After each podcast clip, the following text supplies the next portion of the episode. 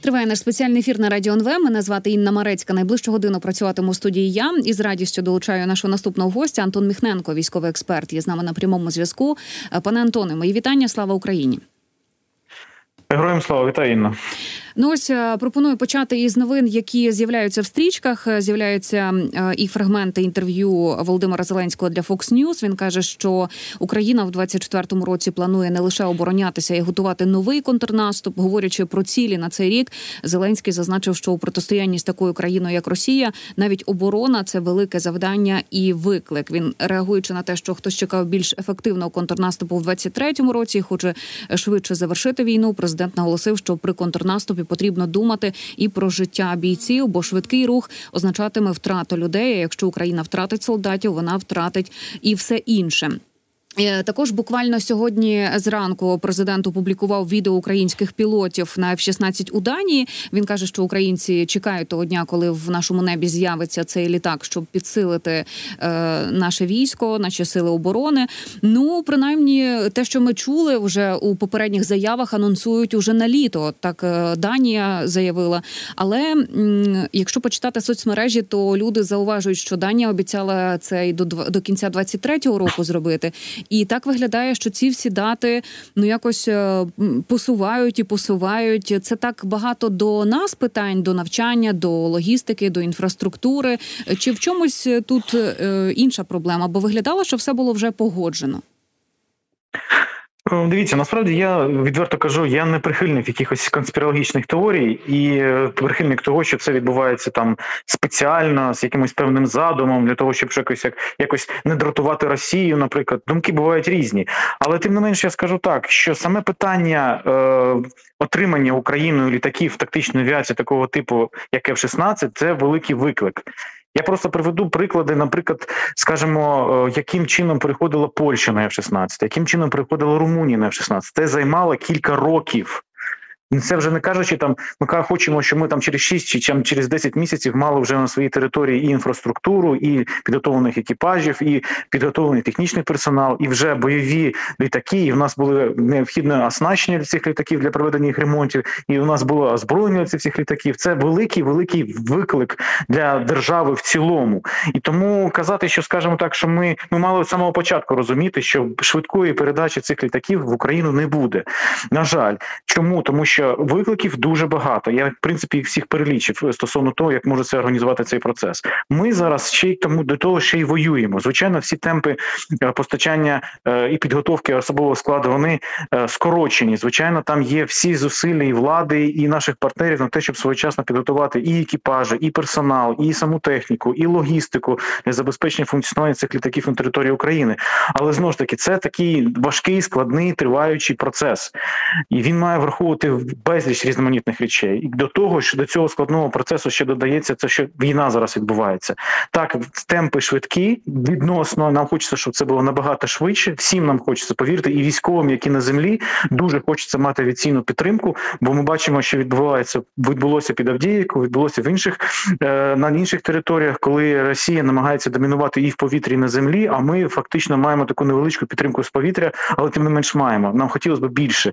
І повірте, хлопцям дуже хочеться, щоб вони швидко потрапили, і тим, хто навчається, і ті, хто тут в Україні якраз боронять нашу страну. Але як то кажуть, маємо, що маємо. Це складний процес. Наголошую. Він складний ще до того, тому що ще триває війна. Противник постійно намагається відслідковувати, де безпосередньо може дислокуватися цей літак, літаки тактичної авіації, як може бути організована логістика, яке озброєння може бути використано. Він теж е, намагається роздобувати розвідувальну інформацію з цієї теми. Тому це складний процес, і це комплекс заходів, який має, має торкатися і забезпечення безпеки, в тому числі і забезпечення логістики, постачання і підготовки. Якщо говорити про противника і про авіагалузь, так е, продовжуючи е, цю тему, е, вчора російські пропагандисти показали Путіна в Казані на авіазаводі. Цей завод є виробником стратегічних бомбардувальників. Ту 22 М3 і ту 160 М, з яких завдають по Україні ударів. Чи стежили ви за цим? Можливо, якісь деталі помітили ви, і що можна загалом сказати е, про їхнє виробництво? Е, ну знову ж таки наголошу, ми маємо е, зараз розуміти всі, що Україна чинить супротив потужному ворогу. не потрібно його недооцінювати. В цього ворога є можливості оборонно-промислового будівництва. Вони можуть виготовляти на своїй на своїй території широку широку лінійку засобів, в тому числі там і авіаційної техніки. Вони можуть виготовляти на своїй території і літаки стратегічної авіації, зокрема там Ту-160. Так, в них існують певні проблеми стосовно там серійного виробництва. Деяких компонентів не вистачає, але ж питання в тому, що е, це виготовити літак можна було б, якщо всі компоненти в Росії виготовлялися там за певний проміжок часу короткий. А якщо щось не вистачає, вони цього будуть намагатися зробити в більш тривалий проміжок часу, але вони ж таки спробують його створити. Тобто виробництво в них не стане. Вони будуть шукати можливостей. Е, Взагалі, це це один момент, один меседж. Інший меседж ми теж маємо розуміти, що Російська Федерація зараз активно готується до виборів, і ці поїздки Путіна на авіаційний завод, це це вихід вихід Путіна до людей, до народу. Це якраз зорієнтовано в першу чергу для того, щоб мотивувати населення, щоб вони йшли голосувати. Так, звичайно, ми знаємо, що це голосування таке, це плібісцит, просто опитування, яке не залежить від населення, але в принципі створити картинку, переконати населення в більшості в тому, що дійсно от такий цар є, який може там і літати на літаках, і виходити до народу. і Він так, такий так, демократичний. Вчора... Вони цю картинку і роблять. Вчора його показали за я... штурвалом е, е, ту ту 160 м стратегічного бомбардувальника. Ну тобто, це Кремль так намагається показати, що е, у пенсіонера Путіна все таки е, міцне здоров'я, його можна підіймати так високо в повітря. Це такий пропагандистський жест. Я б його в більшості розраховував як пропагандистський жест. З іншого боку, ми теж маємо розуміти, Росія вона готує свою ОПК, вона переходить, вона достатньо потужно вимагається переходити на військові рейки. Е, та інформація, яка з таких от е, коротких повідомлень виходить до нас, вона безумовно буде використовуватися нашими розвідувальними органами, щоб розуміти і потенціал можливостей будівної галузі Російської Федерації, існуючі проблеми, і безумовно психологічний стан президента Путіна, який постійно в ході цього перельоту тиснув якусь кнопочку, яка була вимкнена. Воно теж є певним дороговказом, коли потрібно йти Путіну в поточній ситуації. Але, от е, говорячи про виробництво агресора, е, станом на лютий 24-го року е, російська зброя все таки рясніє іноземними комплектуючими, серед яких є навіть такі, які виготовлені в кінці 23-го року.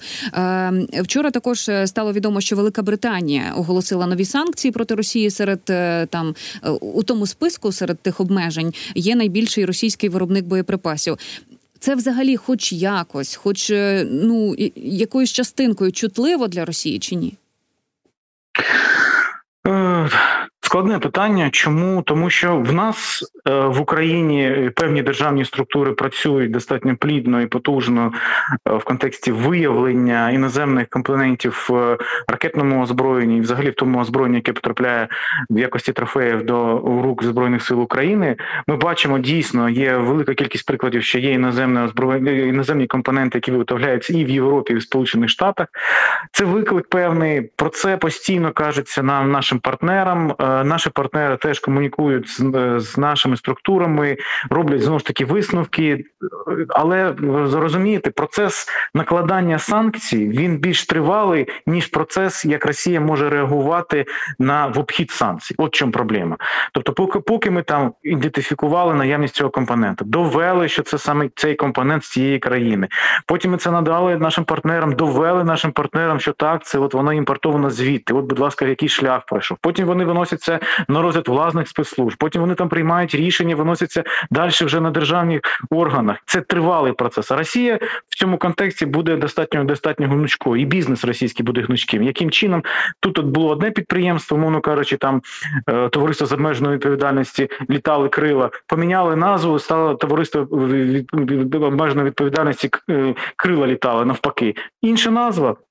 Санкцій нема, санкції не діють, заборони немає, і вони можуть собі проводити цю зовнішню економічну діяльність, при тому не напряму, скажімо так, а через треті країни. Тобто вони достатньо гнучкі в цьому і вони намагаються швидко реагувати. І ми маємо зі свого боку, і наші партнери теж це розуміти. І в певний проміжок часу партнери підуть до того, що потрібно встановити повну блокаду, взагалі, щоб туди нічого до Російської Федерації не йшло, і особливо повний контроль, те, що відбувається через треті країни. Бо таким чином війну з Російською Федерацією буде дуже важко виграти, якщо ми будемо постійно бити по хвостах. Ми маємо бити попереду. Ми маємо йти попереду, і партнери мають йти попереду стосовно того, що може знадобитися Російській Федерації, куди вони мають можуть піти туди, куди вони можуть зазирнути далі, до якої компанії звернутися і проводити активну зовнішню політику, як нам, так і нашим партнерам. І тоді буде Російській Федерації складно це робити. І тоді кількість сучасних зразків озброєння буде зменшена. можливості Російської Федерації застосування цього озброєння будуть теж зменшені. Ми вже зараз бачимо по е, ракетному озброєнню. Інтенсивність використання цього ракетного озброєння, скажімо, ще півроку тому була набагато вищою ніж зараз вони використовують. Тобто в них є такі тенденції, коли вони їх по виробництву, незалежно від того, що воно переходить на військові рейки, воно не встигає за тією потребою, які мають російські військові е, в Україні, проводячи операції проти України. Тобто вони не встигають, навіть якщо вони сильно дуже до цього хочуть. Чим сильніше буде тиск зовнішній, чим сильніше буде тиск наших партнерів на країни, які можуть потенційно наголошую, навіть потенційно щось запропонувати, і компанії, які потенційно здатні щось запропонувати, тим більше ймовірності того, що Росія цього не отримує і не зможе знайти хвірточку, віконце, якесь дирочку, де можна прошмигнути і щось отримати за кордон. Ну а поки що ми бачимо нові погрози. Путін сьогодні зранку у привітанні з Днем захисника вітчизни похвалився оновленою ядерною зброєю.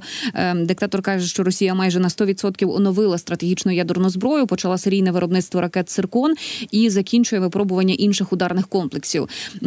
Ми пам'ятаємо, що е, Росія 7 лютого атакувала Київщину вже двома ракетами «Циркон». Е, одна із них впала в Дніпровському районі, друга в полі в місті Вишневе. Е, їх збила ППО, і тому ворожі ракети не долетіли до цілі. Але от е, українські фахівці, провівши е, експертизи цих уламків, е, вони встановили, що точність ракети сумнівна, руйнівна сила заряду менша ніж заявляють росіяни. І все таки, за словами директора Київського науково-дослідного інституту судових експертиз, циркон розробляли насамперед як зброю проти авіаносців, потопити, які дуже складно, але скоріше за все ця ракета не може впоратися зі своїм призначенням. Що вам відомо про циркон? Ну, дивіться, насправді тут знову ж таки дві складові. Перша складова е, Путін і його режим вони намагаються продемонструвати, що оборонна промисловість за його часів розвивається. Відбувається не лише модернізація і оновлення військової техніки, але й створення нових сучасних зразків озброєння. І це мова не лише про крилаті ракети, відомі нам всім, які ще з радянських часів тягнуться, а й нові, які більш характерні для, е, скажімо, періоду російської незалежності з 91-го року. От якраз Путін намагається хизуватися перед перед громадськістю такими виробами, як там кінжал, циркон е, і інші з арматами. Він намагається просто показати, що Росія здатна в поточний момент виробляти щось надсучасне, якого немає, умовно кажучи, в всьому світі. Але ми знаємо, що це надсучасне насправді має аналоги і навіть кращі аналоги ніж виготовляє Російська Федерація. Тобто тут потрібно розуміти перший пасаж. Це безумовно пропагандистське мотивування населення, яке живе поза, скажімо так, поза межею нормального життя в Росії. І От мотивування тим, що от добре, ми живемо в такому гавні, вибачте за слово, але тим не менш, у нас є ракета циркун, у нас є ракета кінжал. Це перша складова. Друга складова безумовно стосовно стосується технічних характеристик і можливості. Дуже часто це було і за радянських часів, і це в принципі характерно за сучасної Росії. Вони завищують можливості того чи іншого озброєння. Причина знову ж таки показати свою потужність, показати те, що вони мають перевагу над зловісним зловісним НАТО, над Сполученими Штатами. Але в дійсності проблеми дійсно існують. І реальне застосування цих ракет, і кінжалів, і цирконів, воно якраз показало про те, що ці ракети не відповідає тим заявленим характеристикам, які вони пишуть. Якщо ми казали про циркон, вони казали про циркон, те, що там він може досягати швидкості 8-9 махів, що він може там літати на дальність 400 кілометрів. А іноді навіть більше в дійсності і швидкість менша, і дальність зовсім інша від того, яку вони кажуть. Е, застосування стосовно точності також вони говорили про те, що от вони можуть там знищувати авіаційні е, угруповання, е, авіаційно ударні угруповання мається на увазі авіаносні групи. На морі, але я не переконаний я переконаний в тому, що, наприклад, саме ракета циркон може взагалі не влучити в той авіаносець, хоча там така велика ціль. Тобто час покаже, але як будуть надалі це використовувати. Але тим не менш, ми бачимо, що ця ракета вона не та, яку про неї як про неї заявляють. Говорячи про ракети, ось буквально е, на днях дуже таку паскудну новину так е, оприлюднило е, агентство Reuters. Там стверджують, що Росія отримала 400 ракет від Ірану. І поки що ні українська, ні американська офіційні сторони не підтвердили це. Але інформація про те, що Росія отримала нову партію балістики, ну якось вона ну не надихає і не, не, не тішить українців. Якщо це підтвердиться, що це за ракети Фатех і Зульфікар це якісь аналоги інскадерів?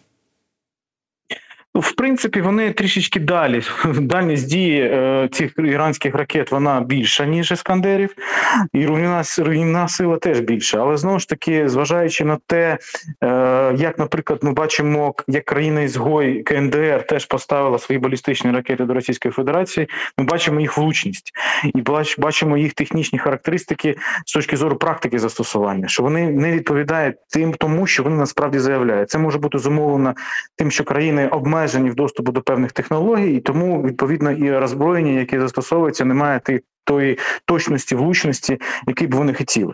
Але тим не менш, оцей вся ситуація стосовно постачання іранського озброєння потрібно знову ж таки розглядати з кількох ну, напрямків. З одного боку, це може бути е, дезінформація, спеціально поширена Російською Федерацією через західні змі, де західні змі використані в темну, для того, щоб можна було там закинути цю фішечку, як цей захід, як захід в цілому відреагує на сам цей факт, як буде та це гудіти в медіа, як на це буде реагувати розвідка, як на це буде реагувати е, державні структури міжнародних інституцій, окремих держав, і от подивитися на цю реакцію з одного боку, з іншого боку, і потім зробити висновки. Якщо світ не відреагує, то ну не відреагував, значить нічого страшного, нічого страшного, значить, е, можна в принципі спокійно собі е, завозити ці балістичні ракети, надалі використовувати. Якщо відреагує, посилиться тиск на Іран, посилиться обмеження на Іран, на Російську Федерацію і далі, то тут в принципі будуть якісь певний стримуючий фактор.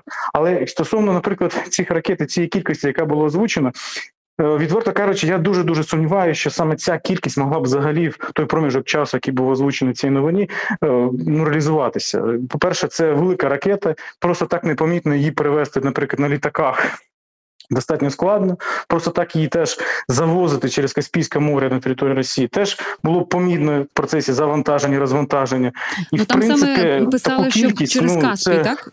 Е, уже так, транспортували. Там є Да, да, я я бачив, я бачив цю новину, але знову ж таки це можна було побачити. І 400 ракет, ну це вибачте, це ну такий великий об'єм. Його можна а взагалі засікти. Іран може собі дозволити отак, от е, передавати чи продавати таку величезну партію е, ракет? От і якраз абсолютно вірно. Теж просто уявляєте собі, не не, не, не в кожної країни, навіть великої країни, там європейської, може бути така велика кількість таких балістичних ракет. Розумієте? І при тому ракет, яких не до кінця ми впевнені в їхніх можливостях. І Російська Федерація, умовно кажучи, витрачаючи кошти на 400 ракет, вона має розуміти, а наскільки ж вони влучні насправді. Бо те, що там показується на практиці в реалії, і те, що ну, мається на увазі на навчаннях, це одна ситуація. А те, що як воно буде застосовано в бойових умовах, це інша ситуація. Тобто, це витрачання коштів на незрозуміло що і незрозуміло який результат. Тобто тут дуже велика кількість різноманітних питань в цього цьому контексті. Е, ось бачу я е, все таки реакцію зі сполучених штатів. Ми запровадимо додаткові санкції проти Ірану найближчими днями, і ми готові піти далі, якщо Іран продасть балістичні ракети Росії. Це заявив координатор ради нацбезпеки США Джон Кірбі. В разі передачі іранських балістичних ракет е, відповідь міжнародної спільноти буде швидкою і суворою. Він сказав на брифінгу для преси. США обговорять це питання в Раді безпеки ООН, а Також будуть координувати подальші варіанти реагування з союзниками і партнерами в Європі. Ну, дивіться якщо обговорення ООН, то це прямо скажемо, ну.